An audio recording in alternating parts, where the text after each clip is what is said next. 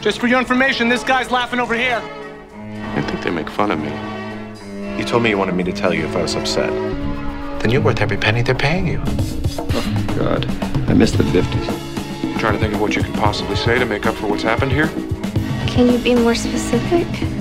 It's just my people are Nordic. This discussion, it's uncomfortable. This show is troubling. There really is something that we need to get out of the way. I know that's what you do. I guess I just don't have the stomach for it. Welcome to Mad Men, Men, the weekly show where we discuss a show that used to come out weekly. Each week, we take a close look at an episode of the A M C series Mad Men, which ran from two thousand seven to two thousand fifteen, gearing our conversation around the conversation the show is having about gender, the patriarchy, and what each of us makes. We're going to each say our salaries one by one. No, I'm just joking. First, uh, we, of course, have back from his horse riding lessons. And Mike, why is your face so red? Uh, Michael Overholz, hey. John, we all know the reason why you don't want to share salaries. Oh, man. And here is... Oh, Will Ashton uh, handing me my paycheck. Thanks, Will. It looks like this was opened already. Oh, uh, uh, uh, you're wrong. Look at you two all dolled up. Uh, that's right. We're talking about The Benefactor, uh, which is season two, episode three of the show. Will is back. Uh, we missed you last week uh, for flight one, yeah. But you did catch up on the episode. I did, yeah. And I was bummed I didn't get a chance to talk about it because I thought it was a, a very good episode of the show. So you liked the episode? Was there like one or two things you wanted to bring up oh. that stood out? So, you know, we can't linger, I guess. I mean, but. I know you, John, I mean, I haven't listened to the episode, obviously, but I know in the past you talked a lot about how the show dissects Uh, the character's ability or inability to uh, have a work home life differentiate, you know, like kind of dividing the two mm-hmm. uh, and work life balance. Yeah. And I, I love how this episode kind of organically kind of weaves that into these different characters there, you know, starting with that party, obviously, but also expanding beyond that to where Pete has to make the choice to kind of figure out how he can, you know, mourn this tragedy, but and also try to reckon with it, but also ultimately using it to his own personal gain in a sort of uh, odd moment. So yeah, I don't know. I thought it was a really fascinating episode. I wish I was around to discuss it. It's such a big Pete episode, yet we don't see Pete at all in this episode, and we only see Peggy a little bit. Uh, it's a big episode for those two characters, and they, they get a little bit of a break this week. Uh, now, before we dive into the episode, as per usual, we do have a quick announcement to make. So we have been on hiatus. So uh, by the time you listen to this, we'll have been re- releasing episodes again, but we had to pause uh, for a couple of reasons. The big reason is because the platform that we were doing this podcast for, the Young Folks, in which I was the film editor, sadly shut down. So we were actually not able to put out any episodes for a while. Uh, however, we are on a new platform. The editors and myself over at the Young Folks broke off to start our own new website called In Between Drafts. So this is the first time we're going to be recording an episode intended for In Between Drafts, but of course, we'll be releasing other episodes that we recorded before the whole shutdown. Uh, those will be releasing again for sure. So that, we weren't that many episodes ahead, so there shouldn't be that much of a lag. But uh, yeah, big change. But, uh, you know, we're still Mad Men Men. We're still doing our thing. It'll be fun. Our Twitter has changed to Elon Musk parody. I mean, wasn't it already? Uh, you, you know, and at least the tweets were representative of that. So yeah, our our, Ma- our Mad Men Men pod, I think that's our Twitter username still.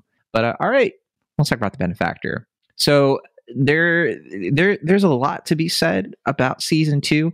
Uh, a lot of people find certain elements of this season a bit controversial, and this episode is kind of where two of the most controversial characters get their introduction, Jimmy Barrett and Bobbie Barrett. So I wanted to kick off the bat here uh, because, Will, I know every week you usually say something along the lines of like, oh, you know, I, I, I technically saw this episode, even though you gave us the impression that you had never seen an episode of Mad Men in your life. Uh, but um, is this your introduction to these characters, or did you kind of like, were you more familiar with them? No, I mean, as of, uh, well, it would have been the, the previous episode, but I obviously wasn't there to discuss it. But as of episode two of season two, I am on uncha- uncharted territories as far as my watching of Mad Men goes. But if I recall, you have said that you caught like glimpses of season two. Well, so like you, yeah. yeah. So what happened was, it would have been more fitting to talk about this last week, unfortunately, because ironically it was at a party uh, in college. Uh, I forget why, but they had the second season of Mad Men on in the background. So, you know, I caught kind of flickering glimpses of the second season, and I won't obviously reveal some of the things I've seen because they're still to come, but I have, you know, kind of a loose idea of what's going to be happening. Um, actually, maybe one, actually, I think one scene in this, uh, in this episode, I might've seen in advance, but other than that, which scene was that? Uh, oh yeah, yeah. Cause we don't really, uh, go chronological anymore. I, it was the, uh, the scene where Dawn and, um, oh, what's her name? The, um, Bobbie Barrett. Is that the representative for the comedian? Bobbie Barrett? His wife? Yeah, his wife slash sister, whatever she needs to be. Yeah, Bobbie she, Barrett. I mean, okay, I was just making sure. Yeah, uh, the scene where they were in the car, and that's a beautiful scene. Um, you know, like the way it's photographed, the way uh, the it plays adultery, out, yeah, the adultery, of course. You love to see. Uh, it's beautiful. Yeah. I found it so charming. No, but I think that's a very. I mean, you know, I, I love how much. I feel like this season in particular has really been diving into the cinematic quality that Mad Men uh, can can have. I mean, I know, you know, from fleeting glimpses of the show that it gets more cinematic as it goes along. And I mean, even in this episode, Don's at the, the movies. You know, he goes to see a yeah, picture show. Yeah, I was going to say, speaking of cinematic, yeah. So um, we haven't talked too much yet about how Mad Men has a, I would say, beautiful in this context, Will um, relationship with the French New Wave, and I think this is our first instance of it. But uh, we'll, we'll we'll get to that real quick, though. I just wanted to say, kind of like relating back to what I was saying before, I, I really struggle with Jimmy and Bobbie. These characters, I find them really annoying, and I don't love like their entire dynamic and all this stuff. But I do really like. Uh, I, I will I will say I do really like Patrick Fischler in this role. I, I do think that Jimmy Barrett is like a yeah, it, it's like an inspired casting choice, right? Yeah, and I yeah, I mean it's just so fun because I'm used to him from uh, Mulholland Drive. I know, uh, I think Mike, you're not Mulholland big Drive and David Lynch fan, is that um, right, or is that someone else I was talking to? Yeah, we're both fans. Okay, I wasn't gonna spend too much time talking about Mulholland Drive, but I just was just basically gonna mention that he's in you know one of the most famous scenes from that film, so that's my main point of reference, and he's basically kind of like the straight man in that uh, that scene, or those scenes at least. Mm-hmm. So it was just fun to see him kind of play a, a wacky sort of Jerry Lewis-esque type character. Yeah, yeah, Jerry Lewis, a little bit of Don Rickles. I get a lot of Joey Bishop from what he's doing here, and I, it wasn't until I remember Marvelous Missus Maisel came out that I got a little bit more acquainted with the stand-up comedians at that time, or the kind of you know like the Joan Rivers and all that, and I could definitely tell Who he was, who he was really studying, since this well, is still the early yeah. sixties. I mean, definitely Joan Rivers is, as he was just talking about his vagina the whole time. As a, as a giant what? His vagina. I, I butchered that line. I said because yeah, he was talking about his vagina it. the whole time. um, it's a great way to open the episode though, because I just think that like the commercial, just I don't know, I just like it does transport you a bit, mm-hmm. and I love that commercial set. I mean, I love that like, with set. the silhouettes. I mean, this uh, I mean, yeah. gorgeous, yeah. Just and I love the production design like, for it. Yeah, it just felt like they're about to sell us a Dos Equis. You know, like the most interesting man is about to come out. Right, right. Um, take take it from a nut. Uh, Utz is better than the nuts. Yeah, I think. Wait, no. Yeah, yeah. Utz is better than nuts. I, I butchered that. I yeah. um I don't know how much attention they put to detail, but it sounded like even the sound quality of it was reminiscent of like kind of like that tinny quality from you know like those commercials of those time that I really like too. I think part of that is just Fischler's voice a little bit. Yeah, sure. Like it kind of just there's something about it that like it, it hits the mic in a funny way. But I think it, it works quite well. Uh, he does the whole Hindenburg thing, and oh man, I mean it's just uh, the insult comics of those days. I think we have gotten a little bit of play with that in Mad Men so far. There was that episode last season where uh, I think it was New Amsterdam where they're listening to the comedian in Pete's office. Yeah. And so, yeah, there's like a little bit of uh, that was, uh there, but Bob Newhart they were listening to, right? Bob Newhart, yeah, I was uh, blanking on him, but uh, okay. So I wanted, I want to know though, is that just me? Is my hang up with like the Jimmy Bobbie thing? I just find the characters kind of, I find their stories very uh, unsettling, uh, specifically Bobbie. And I know we got to talk about like it, it, a lot of it has to do with the dynamic between her and Dawn. I do find it really interesting, but I just find these characters just not as interesting, and I just get annoyed because I wish other characters of the show were getting more time. Like it makes me sad that we barely get any, like that we don't get any Pete in this, and we don't really get much Peggy. Instead we get these two, and I, I don't know, I don't like them as much. But uh what do you, what do you think, uh Mike? Uh what what's your stance on the the Barretts? Yeah, I'm with you. I, I one, I really don't like Jimmy. I think he's just a Twitter shitposter, and maybe that's bringing some modern day context into it. That's really annoying. But specifically, Bobbie, I feel like is so underdeveloped, and we just get this rush job to her being a Dawn, you know, uh, lover. Like think back going back to the first season, I feel like all of these great loves either are introduced to us and felt like they had depth, or, you know, it takes a couple episodes and they interact a couple times, but I feel like it was just straight to, oh, it's hailing and we're fucking, because I didn't think they had any chemistry on that set conversation, just besides the the classic Dawn, I'm being good at my job and manipulating you right now. Um, and I just, yeah, I don't like them together. It's super annoying. Yeah, and I, th- I I think that is obviously the point, right? Like, I do think that Weiner's trying to make it an unlikable pairing, because, like, I think the whole foundation of it is Dawn, up until this point, has been not able to, like, turn Betty on, uh, you know, for lack of, and uh, which kind of comes through with, like, her fl- kind of, like, lack of flirtation with uh, Arthur, but how she gets excited, right? Because she's, like, maybe getting aroused because, you know, her husband isn't doing it. And uh, yet, you know, up until this point, Dawn and Betty have, you know, they just haven't had that, like, spark. Um, and there's this, like, boredom and hum- humdrum to their lives. And I think Weiner's trying to say that, like, it wasn't love or, like, genuine chemistry between him and a character like Rachel that was the what causes these affairs. Like, I don't I, what I do like about season two is it does kind of show us how season one came about, like their dynamic, because it resets by the end of season one. He tries to go back, you know, because of the wheel episode, he tries to go back to how things were before. He tries to be faithful. He's actually spending time with his kids, which I found very uncomfortable, honestly, like him hanging out with Sally and Bobbie, the way, even just in a different room. I was like, this isn't Dawn. Like this, I, I might throw up. But um, seriously though, I, I, I there's something about like how boring his life is, so that like even somebody that he doesn't even like, like Bobbie coming into his life is enough to like push him to being excited again. If that, does that make any sense? Yeah, yeah, I see what you're saying. It's definitely, and I think it is a smart way to like open up Dawn back to having affairs. Uh, it's just like, well, this isn't what I am asking for, but it's here, and I'll take it. And that just, uh, that's where Dawn is. True love does not motivate his affairs. I think that's the point. And and it's a good message. It's just like the way it, it comes about. I don't know. Will, you, you've been a supporter of Dawn's affairs for a long time. Like, you call them beautiful. Uh. Oh, geez, Louise. Um, I just, what I was trying to say was I, I thought the presentation of that scene was beautiful. I'm not advocating oh. for uh, adultery, you uh you slanderous man. Um you slandered yourself. Yeah. Um but no, I mean, I guess I'm a little bit more uh geez, I'm putting myself in a, in a hole here. I, I thought it was a little bit uh better than you two were giving it credit, though I wasn't really looking at it as um these were recurring. Oh, you like Dawn cheating on his wife. Okay. Jeez Louise. Uh I, I didn't look at this as like, I, so you're implying, I guess, that um, Bobbie and Jimmy are going to be recurring characters. Like they're going to keep coming in throughout the season.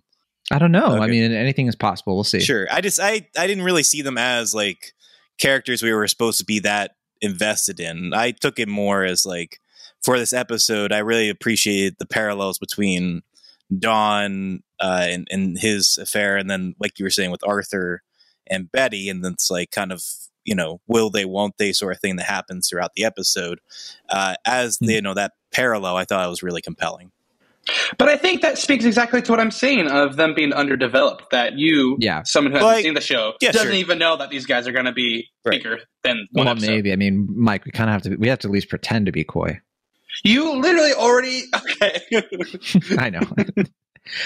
Real quick, I gotta, I gotta get into. I forgot to say, uh, you know, some of the the credits here. So we have uh, Leslie Linka Glatter directing. I think this is her first time directing, but it won't be her last for season two. She does uh, episode eight uh, later on.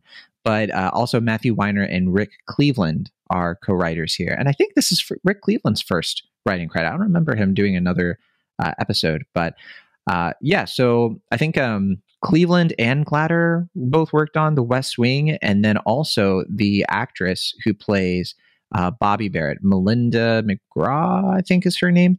She, uh, I think she was part of the West Wing, but also Desperate Housewives. Uh, I didn't know about Desperate Housewives until I saw oh, that uh, in Mad Men Carousel. You are um, mistaken, John. Uh, Leslie Linklater directed five G from season one. Oh, thank you. Okay, yeah. I, I must have totally forgotten that she was part of season one. Uh, five G, great episode. But uh, okay, Th- those are who made the episode. It's kind of an interesting mix of people. Now, I think I think the main story here, we've already talked about, like, you know, Don and Jimmy and Bobbie and all that stuff. Obviously, we still have more to get into, I think. But I do want to cover Harry Crane. And I've mentioned multiple times that, you know, Harry Crane is just, I think, a terrible person. Um, but uh, I think we're still kind of in this like weird zone of the character where I think that he's still he's written to be like somewhat endearing, like a bit of an underdog character, if that's fair to say. Uh, so the main plot that he gets in this one is that he finds out that he's being paid much less uh, than Ken Cosgrove because he accidentally gets Ken's check, and then he opens it because I, and then he like tries to find an envelope to try to. He, I, I just have this moment every time I see this scene where I'm like, of course you're being paid less. You're a moron. Like. He literally has to go to Sal and is like, can you can you change this envelope and make it look like no one opened it? And Sal's like, just throw it away. Like, it's just so funny to me how dumb Harry is. But um, also there's the there's the part where he's talking to his wife about this. Like, why would you do that? And then you can kind of tell that he's been lying to his wife about how he, important he is to the agency, because she's kind of like, but Harry, like, you should be making way more than that mannequin. And like, we know that Harry's not that like important, but clearly like he's telling his wife a different story. And this made me think of something because uh, I was going to ask you why you think that Ken gets paid as much as he does, because I was thinking, wait a second, last season, we find out that Pete makes thirty-nine hundred dollars a year, right? Because when he has that conversation with Trudy, also in New Amsterdam, uh, this episode has a lot of connections to New Amsterdam, even though Pete's not in it. Uh, he's talking to Trudy about like when they're trying to get that apartment, and he tells her like, oh, I make thirty-nine hundred dollars a year, but I did the math. Okay. If Pete Cos, if sorry, Pete Cosgrove, Pete Campbell is making thirty-nine hundred dollars a year, that means he's only making seventy-five dollars a week. So he has to be lying to Trudy.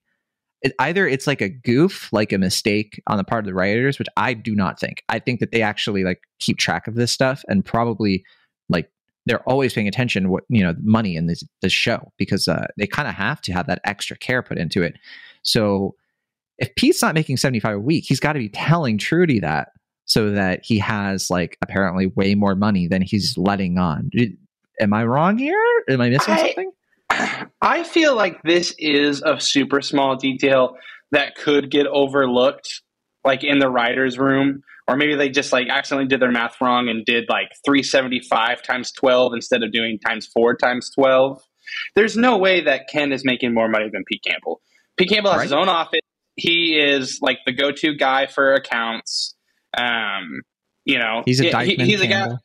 Yeah, I mean, he's a guy who like woke up on third base and like thought he hit a triple, but he's still really important to the company. He also, yeah, he brings in like new business a lot. Yeah. That I feel like it has to just be a mistake. Different writers, you know, they wrote that in season one, not knowing this is going to be a plot line in season two because they didn't know they were getting a season two. But you don't think it could be that like Pete's a liar, that he tells Trudy how much she makes, but not really?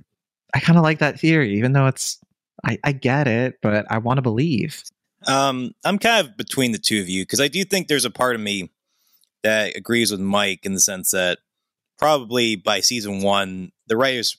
I don't think they really were going to know what the show is going to be or what it's going to become, and like that people would be. They paying. Didn't know Ken's paycheck. Yeah. Well, just what I mean is that I don't think they would be no. They'd be aware of like the Reddit effect of like people paying attention this intently to like different plot points and characters in the way that like people watch and consume shows now. Like I think that may have not been on their mind during that first season, but I, I do think it it seems too. Uh, notable detail to be incidental at the same time. I don't know. I'm kind of torn between the two of you in that respect. I think we got to put it to the listeners. What do you believe? What do you want to believe? Because uh, I have a dream, um, but obviously, I mean, I, Mike wants to kill it. You know, he wants to to destroy it, but that's okay. That's fine. Um, the part of this I got hung up on is how quickly Harry Crane was able to identify specifically what kind of envelope that was.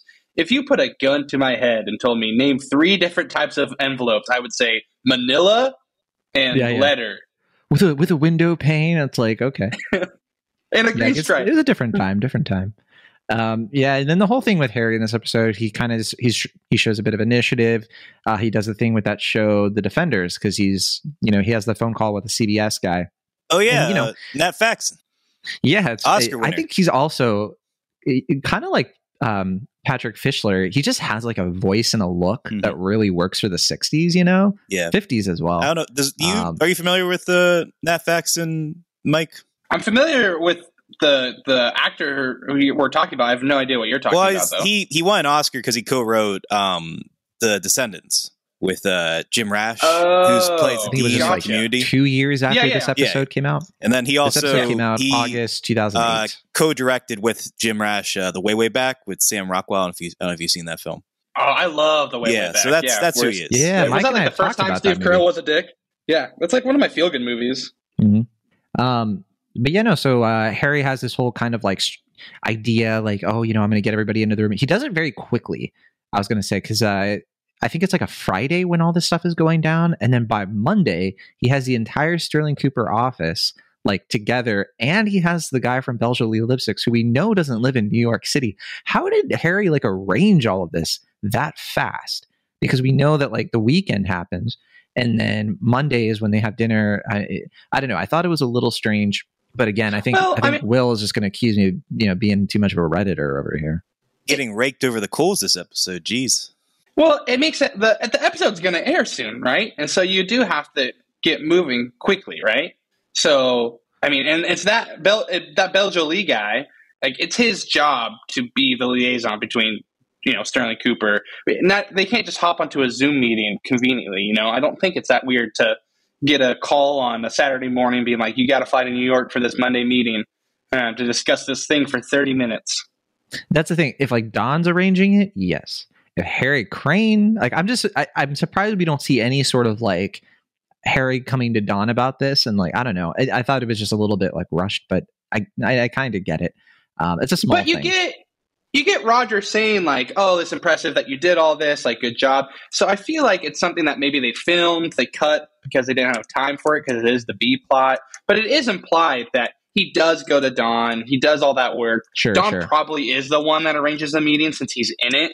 Mm-hmm. But, you know, I digress. I'm going too deep into this. No, I think that's a good defense. Um, good argument there. And I think that it, I got to say, I, I don't know how you two felt about just like the, the Defenders kind of thing. So The Defenders was a real show.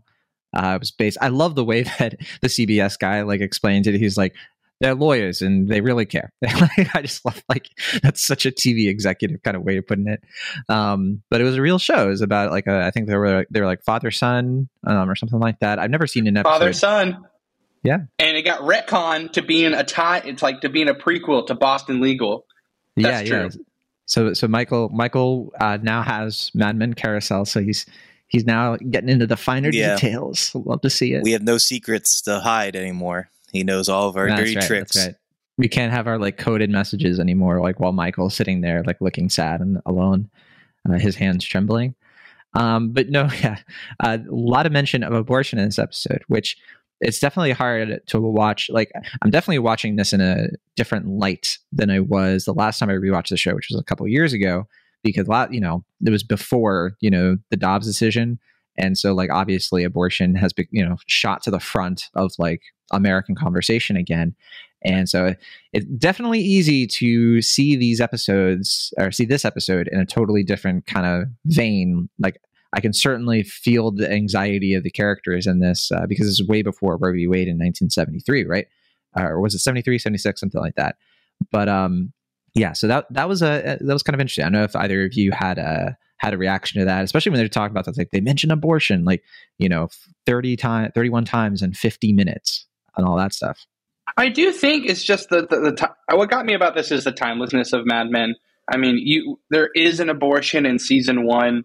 Obviously now they're bringing this up here in, in season two. And it's not just something made up for a show. Like this literally was the episode that they aired. C B S did have an issue with the sponsors and, you know, it's something that we're still struggling with today. You know, I think mm-hmm. there are certain like programs or like Southern states who wouldn't want to watch an episode that is so focused on abortion. Um, I, recently there was like a, a, a like a Grey's Anatomy episode that was really focused on states that weren't allowed to have abortions and that killing a woman, and the ratings were so skewed across the country based on where you live for like that specific episode. So it's still something that we're dealing with today, and which is insane. But I'm really glad that's why, you know, Mad Men's so good. It's timeless. It talks about political issues, and you know, it doesn't shy away from it. Yeah, it's definitely well put. Is it time for us to talk about the French New Wave? I, oui, I, I have oui. a question for you two. Do you do either of you know what the movie is that Don is watching in the movie theater in this episode? Yep, that was The Pink Panther.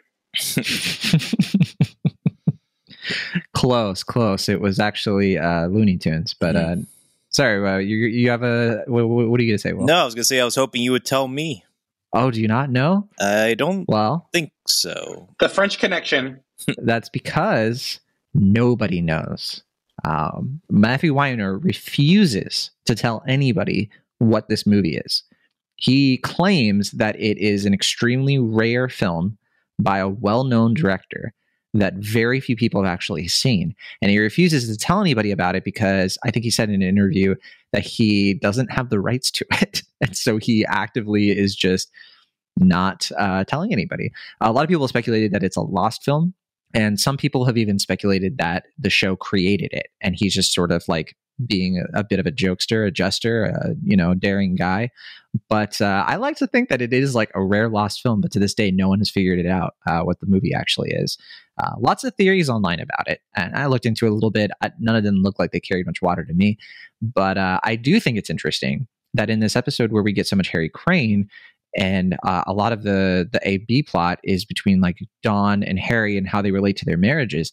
That had there was a lot of that in The Wheel. I never really picked up on that before because again, when you do it week to week, you know, it's so much easier to pick up on this stuff. But there is that whole conversation that Harry has with Don in The Wheel about like the the glass paintings and the hands and everything, and we see that again here, like through that movie. We see the hand going up and then like Don having that like kind of realization. And this is like one of those rare episodes, honestly, where we, Don and Harry interact and Don and Harry kind of work together. So I didn't have too much to like make of that, you know, but I thought that was kind of cool personally. Well, I did want to ask before I forget, when we have that shot, you know, another fittingly cinematic shot of Don with the cigarette watching the movie. Is that how you like yeah. to imagine yourself at the screenings? When you're watching like Minions, The Rise of Gru, is that how you envision yourself watching films? You say imagine, Will. It's just, you know, uh, you could take a picture and just sort, sort of see me kind of, uh, not just Minions, The Rise of Gru, right? Uh, also Puss in Boots too, coming right up. Yeah, it's like, sir, can you put that cigarette out there? Children here. You just stoically not saying anything, just keep watching the screen. And, and I'm just like, excuse me, it's just a candy cigarette that I lit on fire. So you can kind of, yeah. Um, I did, I did smoke a, a couple cigars this past weekend. So, you know, I'm definitely in that mood. I didn't watch a movie while I was well, doing it, but congrats you know, on your first cigar. You too, John. It's delicious. Um, yeah. French New Wave, uh, lots, lots to come with that. Uh, have either of you two, I know your bosses listen to this. Uh, have either of you two ever watched a, a, uh, an indie film during the day when you were supposed to be working? Who wants to go first? Yeah, one hundred percent. Absolutely. I, yeah, no, without a doubt.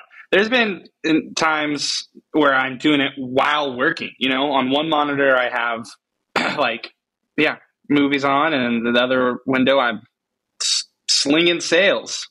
Wow. I'm, I'm impressed, Michael. You're, you're honest and you're true, uh, but also you're uh, a wonderful employee because uh, I'm Harry Crane. It clears I'm very complex. Important.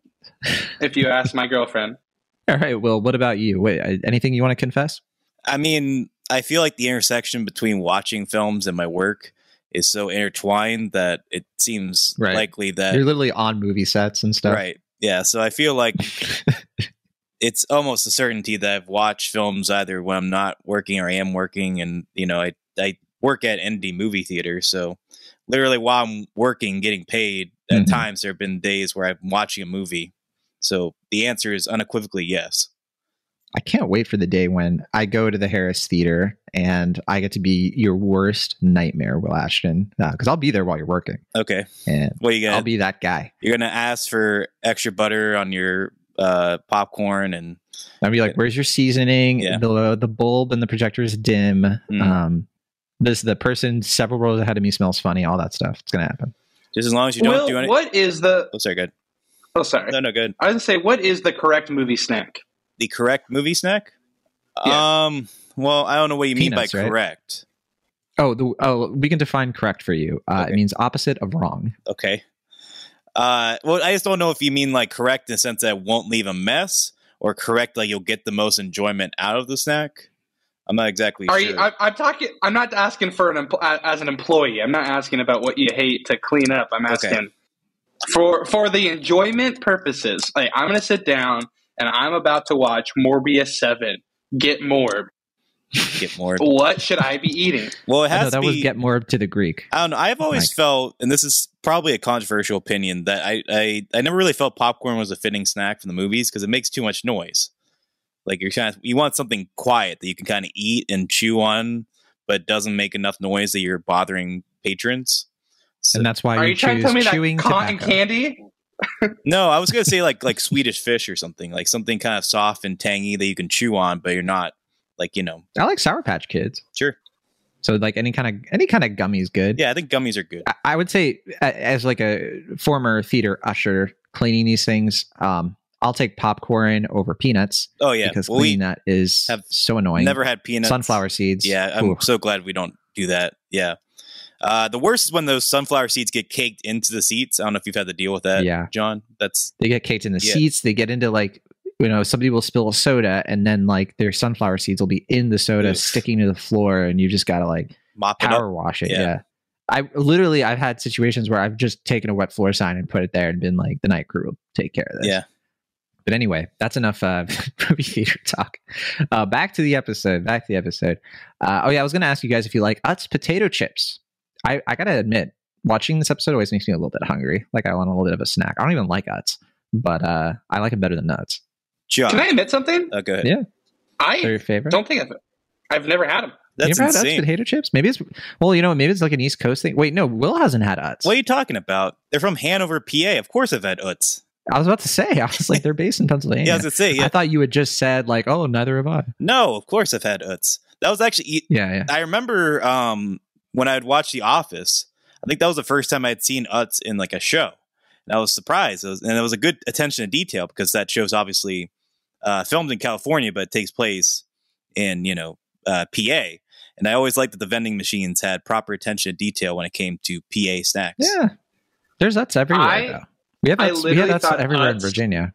I thought I just, Utz was literally like one of those fake, like, T V show brands that they could put on because it wasn't real and not copyrighted. And it was like, I mean, that's offensive. Michael. I was impressed they had Utz in this episode as far as like, you know, not worrying about like the brand would be like, you know, uh, hurt in any way. But I like that there's like Utz will prevail. You know, no matter what you guys do, Utz, hmm. the brand is strong. It's a family ba- brand. You know, we're going to last whatever insults are hurtled our way. Mad Men does that a lot. I mean, so many of the companies that they have as part of the show are real. Uh, a lot of them aren't. Like Belle Jolie is in this I episode, know, and it's not real, as we've talked about. But, but I just mean that, yeah, like, I mean, American Airlines, Mohawk, yeah. Like you, you see, like him being visibly like disgusted by Utz. Like you know, he doesn't really enjoy eating them. And I thought that was wait, who doesn't? Jimmy. Well, it's not that he's he's doing a commercial. Like he doesn't want to keep eating them because I know, like, but the idea, he doesn't want to be disgusted by it. I guess what I'm trying to say is that. When you have like a real product like that, I, I feel like it's always kind of impressive when you allow someone to be visibly like grossed out or annoyed by a product as opposed to being like, this is an amazing product. I can't believe I, u- I, I haven't used anything else or whatever. You know, to- they probably get away with it because toward the end, he's just like, I would eat your Utz over anything else in this place. You know, they serve snails here. Yeah, sure. Which I, I think that's good enough. I mean, that's the thing. Um, they're able to get away with it, I think, because it's product placement that has people thinking about the product and it's not as passive. And I think they see way more value in that, even if there are rough edges around it, because then it's not going to feel like product placement. So I think, I think the show does a good job striking that balance, but anyway, um, Utz, good stuff. Um, I was also going to mention uh, A Place in the Sun gets mentioned again in this episode, because we, we saw that in uh last season. I think it was uh, jo- uh, Carol brings up A Place in the Sun. Somebody brings it up in that episode where they bring up a bunch of movies. Uh, I think like Joan or whoever. But uh, this time It is kind of a, a little bit clearer, the Place in the Sun connection with Arthur. Uh, I forget the actor's name, but what what do you all make of Arthur? The guy who, you know, he's terrible at riding a horse. He hits on Betty relentlessly. Um, I kind of see him as like a clear sort of like shadow doppelganger of Don Draper, because he seems to have like, like clearly Tara is like a younger version of Betty. She comes from a family of wealth. He's kind of that wasp who comes from less wealth, I guess. And he's sort of like, he feels uneasy in like his relationship with her, even though like he probably, you know, by all appearances, you'd think he wouldn't, but he's like chasing after other women. And I think that's clearly paralleling Don, you know, having affairs probably when he and Betty were still like, you know, kind of like young stars. Uh, but what what do you guys make of that? What, what, what we'll start with you, Mike, because, you know, you're you, you're not the biggest fan of adultery uh, compared to the rest of this panel. Yeah, definitely. I'm I'm not a fan of adultery like some other people. Um, and Arthur is a predator. Not a predator like Betty is, trying to like fuck other little boys next door, but a predator in the sense of, uh, I, I, my take on Arthur is that he exactly is less wealthy. He has no power. He's about to be a stay-at-home husband, and he sees this profoundly sad, beautiful girl every week whenever they're riding horses, and he thinks like, I can be the powerful one here. I can seduce her. And I will finally have something. Like, this will be mine. I'll have power. I'm yeah, a man. Spot on. Yeah. And, and I think that's what Don does too. Because that's what Don does with Bobbie at the end of the episode. He like uses power to get her to do what he wants. And there's well, not even like we a, should talk about that. What Don fucking yeah. does to Bobbie, because it's a the little fucking assault? borderline. Yeah. Well, yeah, because I think that like it's a different version of assault, because like, you know what Arthur is doing is like harassment on the verge of abuse, not really assault, because he, you know, he doesn't like force himself on Betty, but he's clearly like forcing himself on her emotionally when she's clearly like rebuffing him constantly. Right. And I think that and she's is super a, uncomfortable afterwards. She's like super shaky. uncomfortable during. like, yeah, how does fair. anybody have a conversation with that woman and just yep. be like, there's something going on here? Like, no, there isn't. Like, she's just like placid. Just like, he even says like, you're profoundly sad. What were you saying, Will? Well, no, I just was going to point out the, the her hand, the cigarette shaking, as you know, after that situation, but the moment had passed.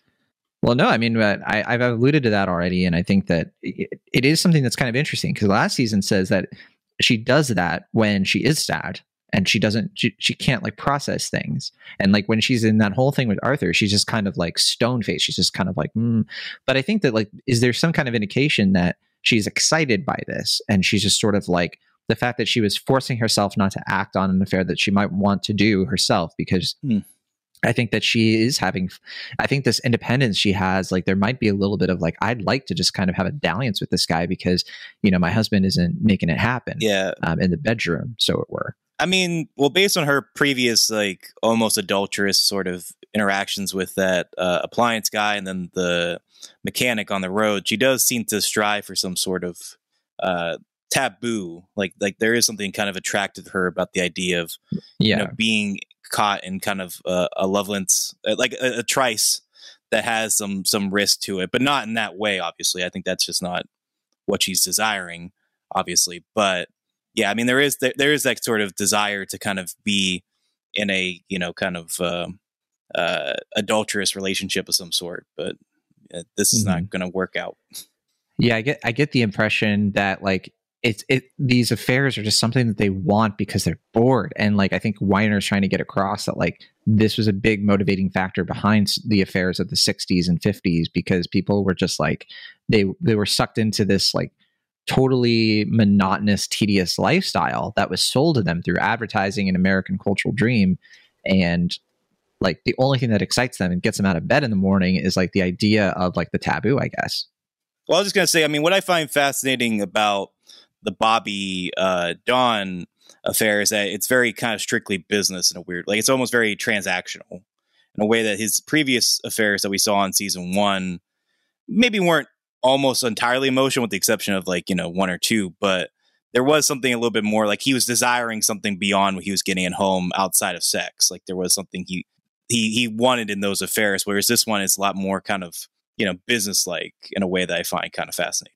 And I just I just wanted to point out that, to credit Betty's characterization, I don't think she was as into this encounter as she was with the Impliance guy, because I think Betty wants uh, she doesn't want the Nixon lifestyle. Uh, she wants the Kennedy lifestyle, and like you know the modern not being a housewife, and this WAF's coming in being all rich. I think she just sees it as maybe what young Betty would have wanted, um, and just isn't quite as interested.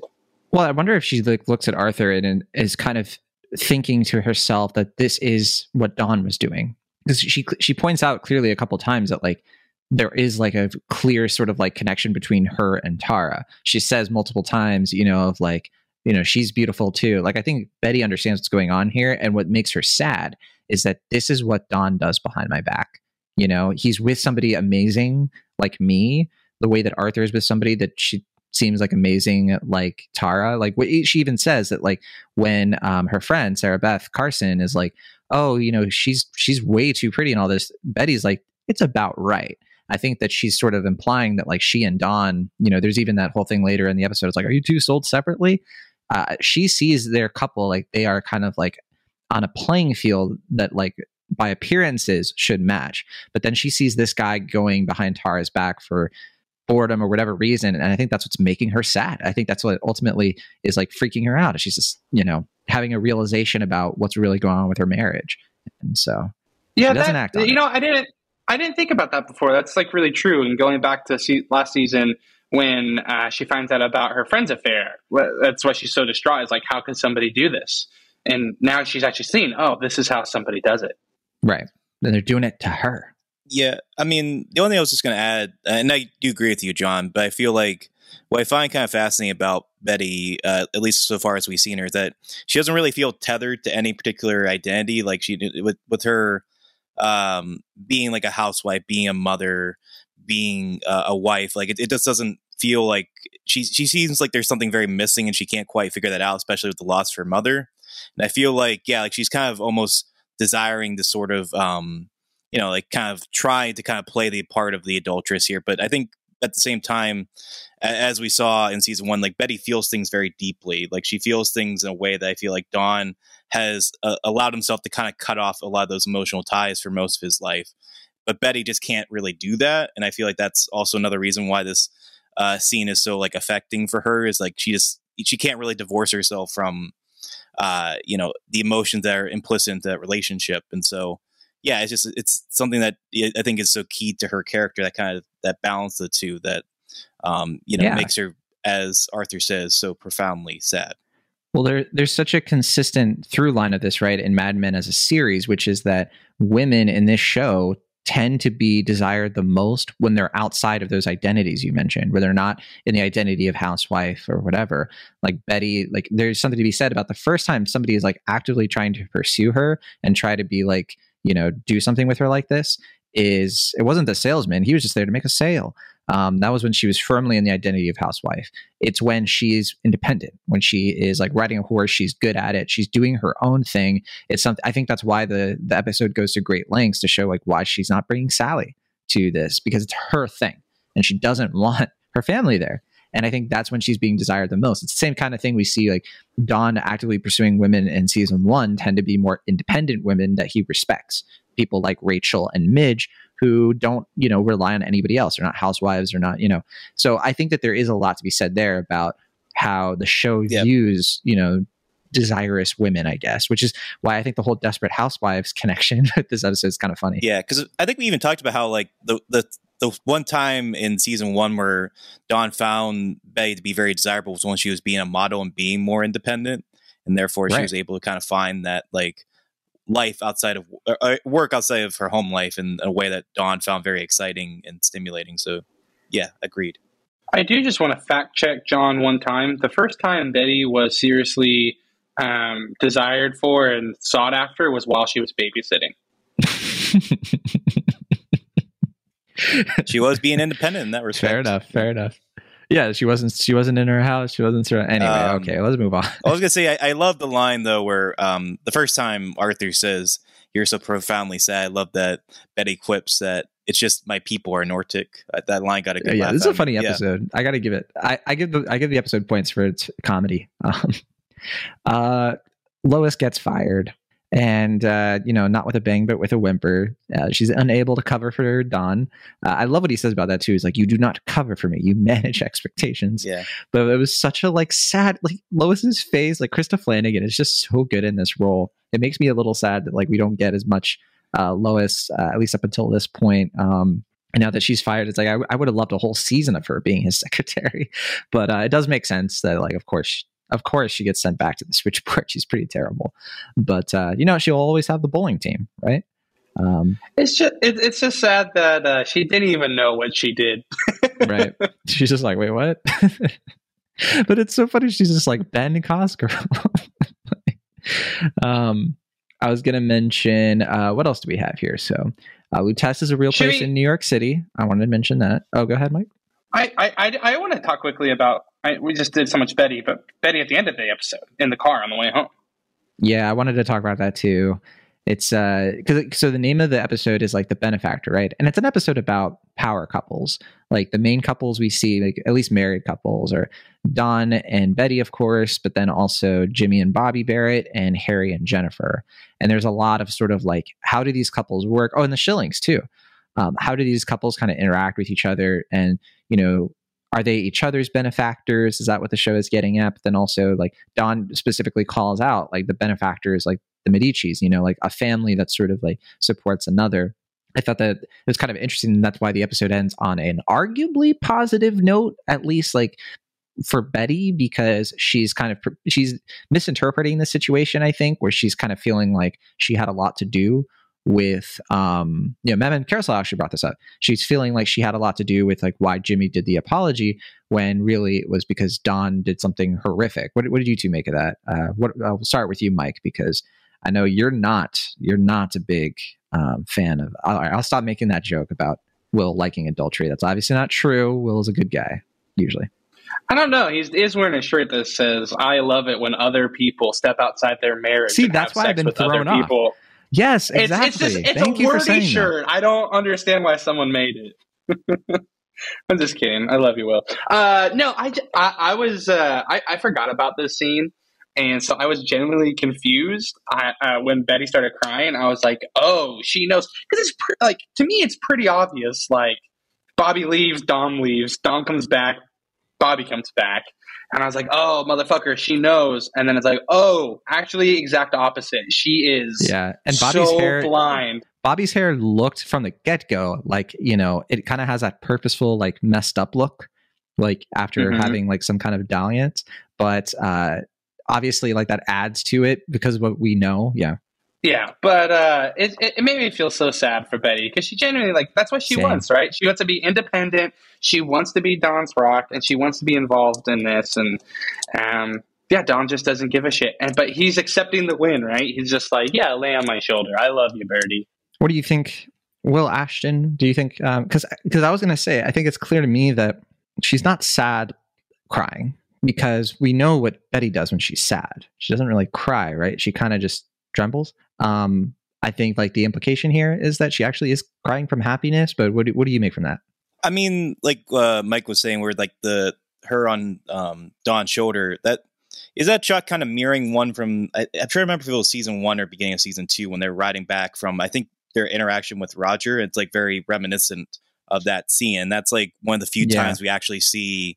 Uh, Dawn and Betty like kind of being happy in their marriage and like they're also the relationship tends to thrive in cars yeah. yeah and I don't know I mean yeah just like kind of paralleling that shot and just you know kind of obviously we know a lot more about uh Dawn and Betty's relationship at this point than we did uh that early on because I think that was like episode two or something like that ladies room um yeah I don't know I mean, it's just you know, it feels like there's so much uh you know left unsaid in their relationship oftentimes and like It, it makes sense why they're, you know, married and they can have a functioning uh, marriage, but there's also just like the inherent sort of, uh, you know, um, divide between them. Like they, they can be very loving. They can be very affectionate. They can be very supportive of one another, but there's just something inherently kind of tragic about their inability to like really uh, provide for one another in, in meaningful ways. I feel like they can only really, uh, you know, fulfill these roles in a sort of superficial way as husband and wife.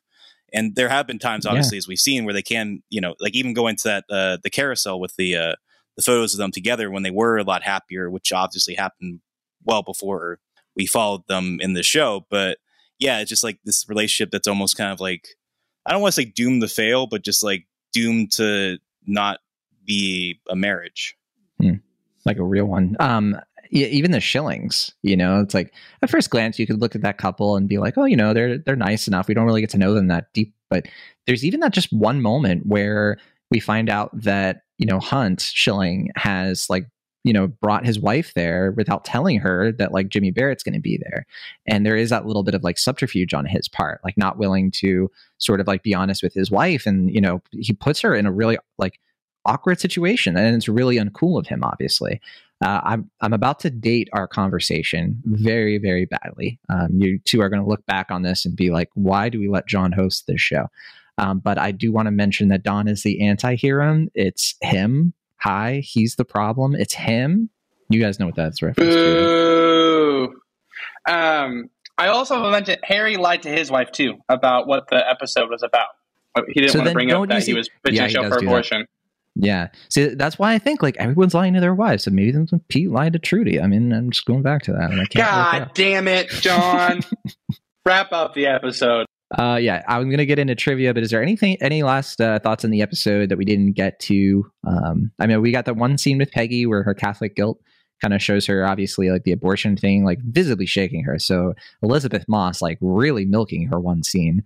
Um, but there might be a couple things we forgot to bring up. Well, I mean, not that has any like uh, deep significance to the episode, but I thought there were some very funny Roger moments in this episode. Yeah, well, he's doing this like you are now, the television. Yeah, yeah, well, that's yeah. well, also that he's just like, uh, I forget what he says exactly to Harry, but it's just like, uh, people tell me you're Harry Crane. Like, he doesn't even know who Harry is. Yeah, you're Harry Crane, right? Yeah. So I forget exactly. But uh, also, but the, the cigarette thing is what, being like, uh, no one makes that here. Yeah, yeah, not even close. He's such a cad. Him calling out uh, Don, too, you know, just being like, where were you? You know, it's like kind of. I was I was scared for Don, and you could see Don's like the the, the printer is like in a little bit. But no, I was gonna say that scene where he um because he keeps bumming smokes throughout the episode, and That's Don's right, just yeah, like I don't smoke. We have a whole mm-hmm. uh you know closet of Lucky, Lucky Strikes. Strikes. He's like I don't smoke. Yeah. so that, that, right. that was great. Yeah, we've seen him be like a little bit more agitated in this season because yeah, he's not smoking as much uh, for his health and all that, and clearly he's uh, he's he's breaking his rules a little bit when uh, when he can. Yeah. Um, any, any last thoughts? Uh, I think, I think we basically covered it. Uh, I mean, Harry Crane comes out on top, you know, he gets his raise, little as it is. And, uh, his wife seems okay with it because like the real thing is the promotion, even though he's like the sole, you know, person in his department. That's a pretty usual corporate thing, I think. But, uh, yeah, uh, I guess we can get into some trivia. I don't have a lot this week. So I, I kind of touched on this before, but when, uh, we have the scene with Sal and Harry, and Sal is just like, so good, you know, he, he only gets like two moments here. He gets the moment with Harry, but he also gets that quick little like Elliot from Belle Jolie is just like, how are you doing? And Sal is just like, same as usual. Yeah. I love his dramatic pencil sharpening. Yes, uh, yeah. That was such a good yeah when he finds out how much yeah. Ken makes. uh like, also that he's like perfect. You want me to make you a passport as well? right, right. You want a fake passport too? Yeah, yeah. You're worth every penny they're make you're making here. Oh man, they're paying you every penny. Yeah. Um, oh no, we lost Mike. I guess we'll have to just kind of keep going. Uh, but, um, okay. So then, uh, there was that whole thing where, uh, Sal, we see Sal like, uh, taking the words out of Mohawk Airlines, um, which it's kind of implying, right. That like, I think they're going to be doing the American Airlines pitch with some of their existing Mohawk work, which I love because that's such a thing, you know, like reusing things that don't get made in advertising is very prevalent. I love that little detail. Like the, the show doesn't really call a lot of attention to it. So I thought that was pretty cool. So there was that piece of trivia. And then, um, oh yeah, the, the whole thing where Lois gets fired, I forgot to mention this. Uh, so Matthew Weiner said that he based this off of, uh, he once saw someone get fired and they didn't even realize they were getting fired. So that's kind of how he based the scene with Lois. Um, yeah. yeah. Oh no, that was just tough. That was rough. Yeah. Yeah. You're just like, John, why are you smiling and having fun? It's like, that was sad. You're right. Well, I need to, I need to check myself. No, man. um, Uh, oh, and then uh, the hail of that scene that you found so beautiful in its presentation, Will Ashton, uh, when the hail is hitting the car, they used mothballs um, to make cool. that effect, which I thought was really cool. I yeah. never would have guessed that they were. Yeah. Yeah. Pretty, pretty How great, they splatter uh, then? Uh, if it was uh, mothballs? Probably a little bit. It's probably a mixture of like there was something about the mothballs that had some sort of like kind of cracking, okay. or they used some sort of like light C G I like they did in last mm. season with the bushes. Okay. That's my guess. Okay. And then also last thing here, uh, I forgot to mention this too, but uh, and that line that you that we I think we all liked, where uh, Betty is just like, "My people are Nordic." Uh, that was uh, January Jones came up with that, uh, and so she's she's funny. Uh, she she's got a, a sense of humor that I personally appreciate. Yeah, yeah. I like that line. Um, Mike unfortunately had to dip out um, rather Irishly um, because he uh, had a little bit of an issue with his dog. We want his dog to be okay. Oh, um, that's so, that's what he was saying. I couldn't make out what that message was. So, so a goodbye from Mike. Uh, we we obviously think he's, um, you know, a star, a scholar. Now that he's not here, we can praise him. Um, but yeah, next week we will get into episode four, which is just whew, three Sundays. This this is the episode I've been waiting for. Okay, um, I'm I'm a big fan of that episode. I feel like, and uh, I'm curious. I feel like you say that every episode. Like, this is the one I've been Do waiting I, for. I didn't say that about The Benefactor. I didn't say that about Flight One. Oh, I didn't okay. say that. About, I haven't said that in a while. Mm. Well, I haven't said that since The Wheel. But All that's right. kind of why I'm excited, because there aren't a lot of great episodes in mm. season two. But Three Sundays, I think, is one of them. Uh, so. I don't know. I thought Flight One was a pretty damn good episode, but I get what you say. For those who think young? Yeah, it was a good one, too. Wait, oh, Flight One was good. Yeah, yeah. yeah. Flight I, I think so far the episodes have been good. They haven't been my faves, but, you know. Yeah, All we right. never got to do our season one sort of like ranking of everything because uh, scheduling didn't work out. We still we still got to do something like some kind of version of it. Maybe we can Maybe do uh, season two. Yeah, for Maybe season two we can kind of do a, a bo- like a two for yeah two a two for one buy one get one free. There you go. Yeah, there's the ad man in you talking. yeah, uh, but okay, yeah, that will do it for us on this episode of Mad Men Men. Thank you so much for listening to us talk about advertising T V shows. We'll be back for the next one. And uh, yeah, hopefully Mike has, uh, you know, good fortune with uh, his dog right now. We will say a silent prayer.